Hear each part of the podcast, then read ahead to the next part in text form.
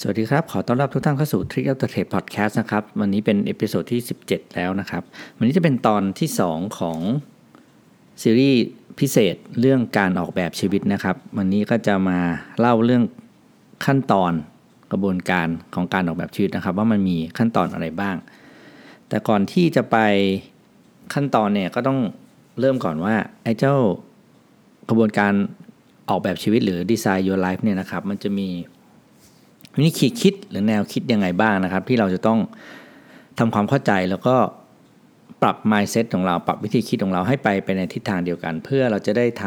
ำกระบวนการออกแบบชีวิตเนี่ยได้อย่างราบรื่นแล้วก็สนุกนะครับ อย่างแรกเลยเนี่ยคือแนวคิดหลักของการออกแบบชีวิตเนี่ยนะครับเขามีความเชื่ออยู่บางบางอย่างที่พวกเราจะต้องเข้าใจก่อนว่า มันเป็นหลักการเดี๋ยวมันเป็นที่มาที่ไปของ การที่เราจะมาตั้งต้นเริ่มตัวเริ่มต้นออกแบบชีวิตกันนะครับ อย่างแรกเลยก็คือว่าเขาเชื่อว่าชีวิตเนี่ยไม่มีคำตอบที่ถูกหรือผิดนะครับ แต่ชีวิตเนี่ยมักจะมีแต่ทางเลือกที่ดีกว่าเดิมเสมอ หมายความว่าทุกๆการตัดสินใจเนี่ยครับมันไม่มีถูกผิด เพียงแต่ว่ามันมีทางเลือกที่เมื่อเราตัดสินใจเลือกทางเดินนั้นไปแล้วเนี่ยมันจะให้ผลลัพธ์ที่ดีกว่าเดิมเสมอ ไม่แง่มุมใดก็แง่มุมหนึ่งนะครับ มันอาจจะมีบางอย่างที่เราจะต้องสูญเสียไปหรือต้องปรับตัวนะครับ แต่สุดท้ายเนี่ยผลลัพธ์ในภาพรวม มันจะให้สิ่งที่ดีกว่าเดิมสำหรับเรานะครับ ความเชื่อที่ 2 ก็คือ การออกแบบชีวิตเนี่ยมันคือกระบวนการที่ไม่สิ้นสุดนะครับ มันคือการคิดหาไอเดียทดลองนำไปทำแล้วก็กลับมาปรับปรุงใหม่ให้ดีขึ้นเรื่อยๆหมายความว่า มันไม่มีจุดสิ้นสุดนะครับ ก็คือทำแล้วก็ปรับทดสอบทดลองได้ข้อมูลมายังไง แล้วก็เอามาปรับทุกอย่างให้มันดีขึ้นกว่าเดิมในทุก ๆ โอกาสที่เรามีนะครับในคิดที่ 3 นี่สำคัญมากเลยก็คือว่า เราเป็นคนที่สามารถเก่ง หรือเป็นคนที่เจ๋งได้หลายเวอร์ชันในเวลาเดียวกันคำว่าหลายเวอร์ชันนี้มันมาหลากหลายหลากหลายรูปแบบ บริบทของชีวิตนะครับ ไม่ว่าจะเป็นเรื่องของการทำงาน เรื่องของชีวิตส่วนตัวเรื่องของสุขภาพนะครับคือเราสามารถเป็นคนที่เก่งได้หลาย ๆ อย่าง ไม่ได้จำเป็นต้องเลือกว่าถ้าเราทำงานดีสุขภาพเราจะต้องแย่ หรือว่าถ้าเราสุขภาพดีแล้วเราจะไม่มีเวลาไปทำงานทำการ เพราะว่าจริง ๆ แล้วเนี่ยเราทุกอย่างเราสามารถทำให้ทุกอย่างมันดีไปพร้อมกันได้ ถ้าเราออกแบบชีวิตที่เหมาะสม แล้วก็สมดุลสำหรับตัวเองนะครับ ทีนี้เจ้ากระบวนการออกแบบชีวิตเนี่ยมันใช้หลักการของ Design Thinking เข้ามาใช้ก็คือการคิดอย่างนักออกแบบนะครับ ซึ่งถ้าเราไปหาใน Google เนี่ยมันก็จะพบว่ามันจะมีหลักการอยู่ 2 แบบที่เขาเขียนกันอยู่นะครับ ก็คือแบบหนึ่งมี 5 ขั้นตอน อีกแบบหนึ่งมี 6 ขั้นตอน ซึ่งผมบอกว่ามันไม่ต่างกันนะครับจะ 5 หรือ 6 เพราะมันจะเป็นการแตกย่อยส่วนสุดท้ายมันนิดเดียวเท่านั้นเอง หลักการหลักๆของมันก็คือ มี 5 ขั้นตอนนะครับ ขั้นตอนแรกคือสิ่งเขาเรียกว่าการ empathize หรือ empathy แล้วแต่คนเรียกนะครับ ขั้นตอนนี้มันคือการเริ่มต้นจากการเข้าใจตัวเองก่อนนะครับ แล้วก็หลังจากนั้นเนี่ยจะไปสู่ขั้นที่ 2 ก็คือขั้นที่เขาเรียกว่า define define ก็คือการเคลียร์ให้ชัดเจนว่า เรากำลังทำการออกแบบ หรือทำกิจกรรม หรือทำอะไรสิ่งเนี้ยเพื่อจุดประสงค์อะไร เราอยากได้อะไรจากการทำสิ่งนี้นะครับ หลังจากที่เรารู้ปัญหาหรือรู้สิ่งที่เราต้องการชัดเจนแล้ว มันจะมาสู่ขั้นตอนที่ 3 คือที่เขาเรียกว่า ideate ก็คือ การคิดค้นแนวทางเลือกว่าเราจะทำแนวทางไหนบ้าง เพื่อไปแก้ปัญหาหรือเพื่อไปทำในสิ่งที่เราตั้งเป้าหมายไว้นะครับ เมื่อเราได้แนวทางต่างๆ มันก็จะมาเป็นขั้นที่ 4 ก็คือ เริ่มทดลองในระดับเล็ก ๆ กับแนวทางนั้นก่อน ทดลองทีละน้อยเพื่อศึกษาผล เพราะว่า ขั้นตอนนี้สำคัญมากนะครับ เพราะว่าในขั้นตอนของการ ideate เนี่ยบางทีเราคิดเองเนี่ยเราไม่รู้เลยว่า สิ่งที่เราคิดเนี่ยมันมีฟีดแบ็กมันจะมันจะเกิดอะไรขึ้นกลับมา ถ้าเราเอาสิ่งนั้นไปทำจริงนะครับมันถึงต้องมีการทดลองในระดับน้อยๆก่อน เมื่อทดลองระดับน้อยๆจนแน่ใจว่ามันน่าจะดีพอสำหรับคนส่วนมากแล้วเราก็เอาไอเดียที่เราผ่านการทดลองแล้วนั่นนะครับ ไปทดสอบจริง นี่คือกระบวนการของ การคิดอย่างนักออกแบบนะครับ เพราะฉะนั้นเราจะเห็นว่าคนที่ทำงานออกแบบทุกคนนะครับไม่ว่าจะเป็นการออกแบบบ้านออกแบบเสื้อผ้าออกแบบเครื่องใช้ต่างๆเนี่ยถ้าเราสังเกตวิธีการทำงานของเขานะครับเขาจะไม่มีการวาดรวดเดียวแล้วจบ แต่ก็มีวาดไปแก้ไปลบไปต่างๆบางทีไปลองสร้างแล้วติดปัญหาไม่ลงตัวก็ต้องกลับมาแก้แบบใหม่นี่ครับกระบวนการกระบวนการคิดที่ว่าคิดอย่างนักออกแบบนะครับ คือคิดแล้วปรับ รุงกระบวนการทำงานให้มันดีขึ้นเรื่อยๆ ทีนี้ไอ้เจ้า design thinking เนี่ยครับมาถูกเอามาใช้กับการออกแบบชีวิตยังไงนะครับ หลักการมันก็จะมีตามขั้นตอน 5 ขั้นตอนนี้เลย ซึ่งขั้นตอนแรกเนี่ยเขาเรียกว่า accepting where you are นะครับ ก็คือการยอมรับตัวเราเองก่อนว่า ตอนนี้ตัวเราเองนะ่ะอยู่ในสถานการณ์หรือสถานภาพแบบไหนนะครับ มันมี อยู่2-3กิจกรรมที่ทำในขั้นตอนแรกนี้นะครับ อันแรกเลยเขาเรียกว่าเราต้องทำความรู้จักตัวเองก่อนจากคำสามคำนี้ครับ คือ เราเราเป็นใครหรือเราคือใครนี่เองนะครับว่าเราแล้วก็อันที่สองคือเราทำอะไรอยู่ อันที่สามคือเราเชื่อในสิ่งใดนะครับ เราคือใครก็อาจจะตรงตัวนะครับ คือเราเป็นใครเราเกิดมาที่ไหนเราทำงานอะไรอยู่นะครับแล้วก็เรา เป็นมีบทบาทยังไงบ้างในครอบครัวในสังคม เช่นเราจะเป็นลูกคนโต ซึ่งก็อาจจะมีภาระต่างจากการเป็นลูกคนเล็ก หรืออาจจะเป็นลูกคนเดียวก็จะมีอีกบทบาทหนึ่งที่อยากจะต้องรู้ว่าวันหนึ่งเราจะต้องเข้าไปสืบทอดกิจการของครอบครัวไอ้ไอบริบทแบบนี้ครับสิ่งที่เราจะต้อง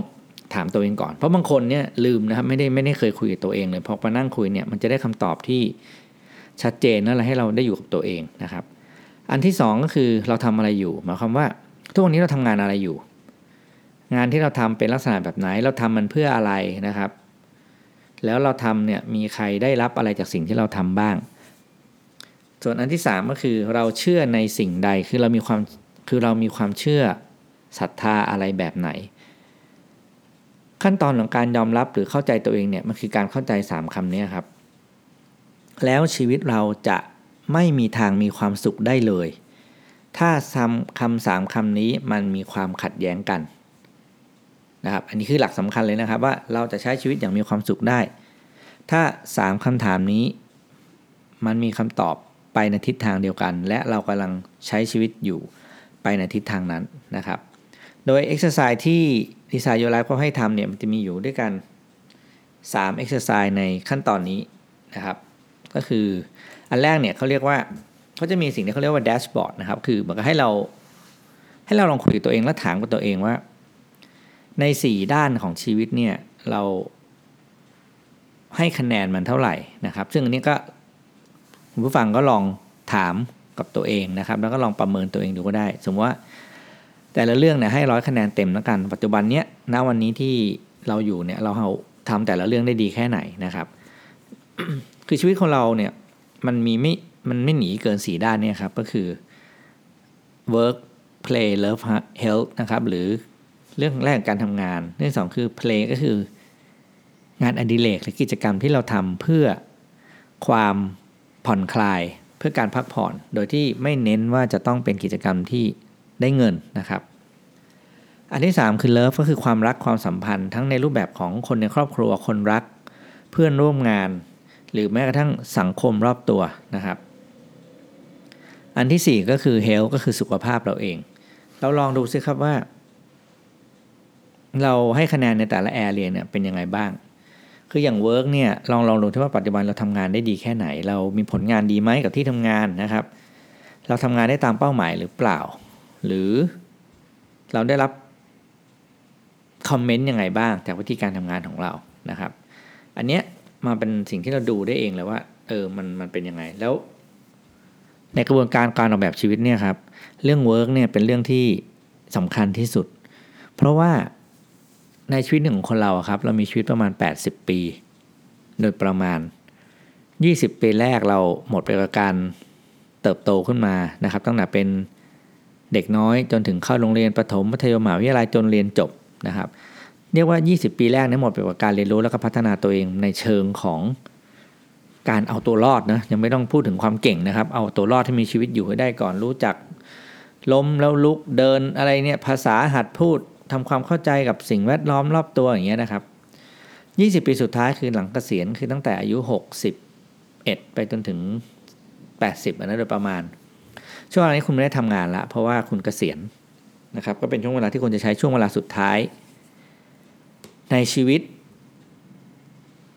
enjoy กับ ภารกิจอื่นที่ไม่ใช่ work นะครับยกเว้นแต่คุณมีกิจการส่วนตัวก็อาจจะทำอะไรไปบ้าง แต่ว่าแน่นอนคือไม่ใช่เต็มที่เหมือนคนที่อยู่ในวัยทำงานนะครับ เพราะฉะนั้นเนี่ยในช่วงไลฟ์ไลฟ์สเปนของเราเนี่ยคือ 40 ปีเนี่ยเราอยู่กับชีวิตการทำงานมากที่สุด หลักของ Design Thinking จึงเออ Design Your Life เนี่ยถึงบอกว่า มันจะดีกว่าไหม ถ้าเราสามารถออกแบบชีวิตการทำงานของเรา ให้มีความสุขได้ เพราะว่าในหนึ่งชีวิตของคนเรา เราจะใช้เวลาหมดไปกับเรื่องการทำงานมากที่สุด ถ้าเราออกแบบชีวิตการทำงานของเราได้ดี แปลว่าครึ่งชีวิตของเราจะดีอย่างแน่นอน เมื่อครึ่งชีวิตส่วนนี้ดีนะครับ ไม่ต้องห่วงแล้วว่าอีก 20 ปีสุดท้ายของชีวิตหลังเกษียณมันจะเป็นยังไง เพราะว่าคุณได้วางรากฐานที่ดีให้กับตัวเองแล้วนะครับ เพราะฉะนั้นกลับไปลองคุยกับตัวเองดูว่า เราทำตัวเอง ใน 4 บริบทนี้เราให้คะแนนตัวเองเท่าไหร่นะครับ แล้วก็มีแอเรียไหนบ้างที่เราอยากจะปรับปรุงนะครับ แล้วก็ทำให้มันดีขึ้นนะครับ ซึ่งนี่เป็นเรื่องสำคัญมากในการเริ่มต้นการคุยกับตัวเองนะครับ อันที่สองที่เราจะต้องคุยกับตัวเองก็คือ เราจะต้องหาคำตอบให้ได้นะครับว่า เรามีมุมมองกับเรื่องของชีวิตและการทำงานไว้อย่างไรนะครับ ในหนังสือเนี่ยเขาจะเรียกเรื่องนี้ว่าให้เราค้นหาดาวเหนือของเราเองนะครับ โดยดาวเหนือในที่นี้มันหมายถึงจุดร่วมกันของ work view และ life view ความหมายคือ เราคนหนึ่งเนี่ยครับมันจะมีมุมมองกับการทำงานอย่างหนึ่งมุมมองกับชีวิตที่เป็นชีวิตส่วนตัวอย่างหนึ่งนะครับ เหมือนกับเรามีมุมมองการทำงานว่าเฮ้ยงานทุกอย่างทำต้องได้เงิน งานทุกอย่างทำแล้วต้องมีชื่อเสียง บางคนทำงานบอกไม่อยากเงินไม่เท่าไหร่ ชื่อเสียงมันเท่าไหร่แต่ต้องการมีอำนาจ บางคนบอกไม่เอาเลยเลย ขอให้ได้ทำงานเพื่อ ได้ช่วยเหลือสังคม ได้ช่วยเหลือผู้อื่นไอ้ work view เหล่านี้ครับมันจะมีความแตกต่างกันเป็นแต่ละคน ซึ่งไม่มีใครบอกได้ว่าแบบไหนดีกว่ากัน และจริงๆต้องพูดเลยว่า ไม่มีอันไหนถูกหรือผิดหรือดีกว่ากันด้วยซ้ำไป เพราะว่ามันเป็นมุมมองของเราแต่ละคนที่มีกับการทำงาน หรือความหมายของการทำงานนะครับ ผมเคยเจอมาเยอะก็คือบางคนทำงานคือไม่เอาอะไรมากขอเงินอย่างเดียว คือทำงานเป็นบ้าเป็นหลัง แล้วก็เก็บเงินเก็บเงิน แล้วก็บอกว่าจะกะเกษียณตอนอายุ 50 คือเร็วกว่าปกติ 10 ปีเขาเขาบอกว่า work view เนี่ยที่เขามีเนี่ยนะครับ บอกว่าชีวิตหนึ่งเขามีโอกาสทำงานเนี่ยอยู่ไม่นานฉะนั้น work view ก็คือ ถ้าเขาจะต้องทำกับมันแล้วเนี่ยเขาต้องใช้เวลากับมันเพื่อให้ได้ผลประโยชน์กลับมาสูงสุด ซึ่งมันก็คือรูปตัวเงินนั่นเองนะครับ ส่วนบางคนที่ผมเคยเจอก็บอกว่า work view ตอนนี้นะ ต่างจากเมื่อก่อน เมื่อก่อนช่วงเด็ก ๆ ก็เด็กๆก็คือตอนทำงานใหม่ๆก็ก็เซียนอยากก้าวหน้าเร็วๆ ย้ายงานย้ายบริษัทเป็นว่าเล่น เพราะว่าต้องการเอาเงินเดือนไปเที่ยวกับเพื่อน ไปไปบลัฟเพื่อนอย่างเงี้ยนะครับ แต่พอถึงจุดจุดหนึ่งวันนี้บอกว่าไม่เอาแล้วคือเหนื่อยมาก อยากได้การทำงานที่อยู่นิ่งๆ แล้วได้อยู่เฉยๆ เพราะว่าเหนื่อยมาตลอด 10 กว่าปีที่ทำงานที่ สลับไปสลับมากับตัวงานเพื่ออัพเงินเดือนตัวเองนะครับแล้วจะสังเกตได้ว่า มุมมองของเราที่มีกับการทำงานหรือกับชีวิตเนี่ยแม้กระทั่งมุมมองของคนคนเดียวกันเนี่ยคือตัวเราเองเนี่ยมันก็สามารถเปลี่ยนแปลงได้นะครับ เพราะฉะนั้นการออกแบบชีวิตเนี่ยถึงให้ยึดว่าวันนี้เรามีมุมมองของแต่ละเรื่องอย่างไร โดยเอาวันนี้เป็นวันตั้งต้น มุมมองในอดีตไม่มีผลกับการตัดสินใจออกแบบชีวิตในอนาคตนะครับ ทีนี้มาเรื่อง Life View บ้าง Life View เนี่ยก็คือมุมมองที่เรามีกับชีวิต เราเคยได้ยินคำถามใช่ไหมครับหลังๆก็จะถามกันเยอะคือเราเกิดมาทำไมเออแล้วเราเกิดมาเพื่ออะไรนะครับ หรือว่า แล้วเราเกิดมาเพื่อทำอะไรแล้วเรา มีความเชื่ออะไรบ้างอะไรเงี้ยนะครับ เราศรัทธาในสิ่งไหนเรามี ความสัมพันธ์กับคนรอบตัวอะไรยังไงบ้างนะครับ หรือว่าความดีความชั่วศาสนาลัทธิต่างๆ แรงบันดาลใจต่าง ๆ เหล่านี้มันมีผลกับการดำเนินชีวิตของเรายัางไงบ้างนะครับบางครั้งเนี่ยเรารับพวกนี้เข้ามาเยอะนะครับ แต่เราไม่เคยสังเคราะห์มันว่า สุดท้ายสิ่งที่ชีวิตเราต้องการจริงๆเนี่ยมันคืออะไรนะครับ เพราะฉะนั้นเนี่ยการเริ่มต้นออกแบบชีวิต ถ้าตั้งแต่วันนี้โดยเริ่ม จากการมองไลฟ์วิวเนี่ยมันคือจุดเริ่มต้นที่ดีที่สุดที่เราจะได้เริ่มนั่งลงแล้วคุยกับตัวเองนะครับว่า จริงๆแล้ววันนี้และชีวิตเราต่อจากนี้ เราต้องการอะไรนะครับ แล้วสิ่งที่จะเป็นดาวเหนือสำหรับเราเองก็คือ แง่มุมหรือมุมมองที่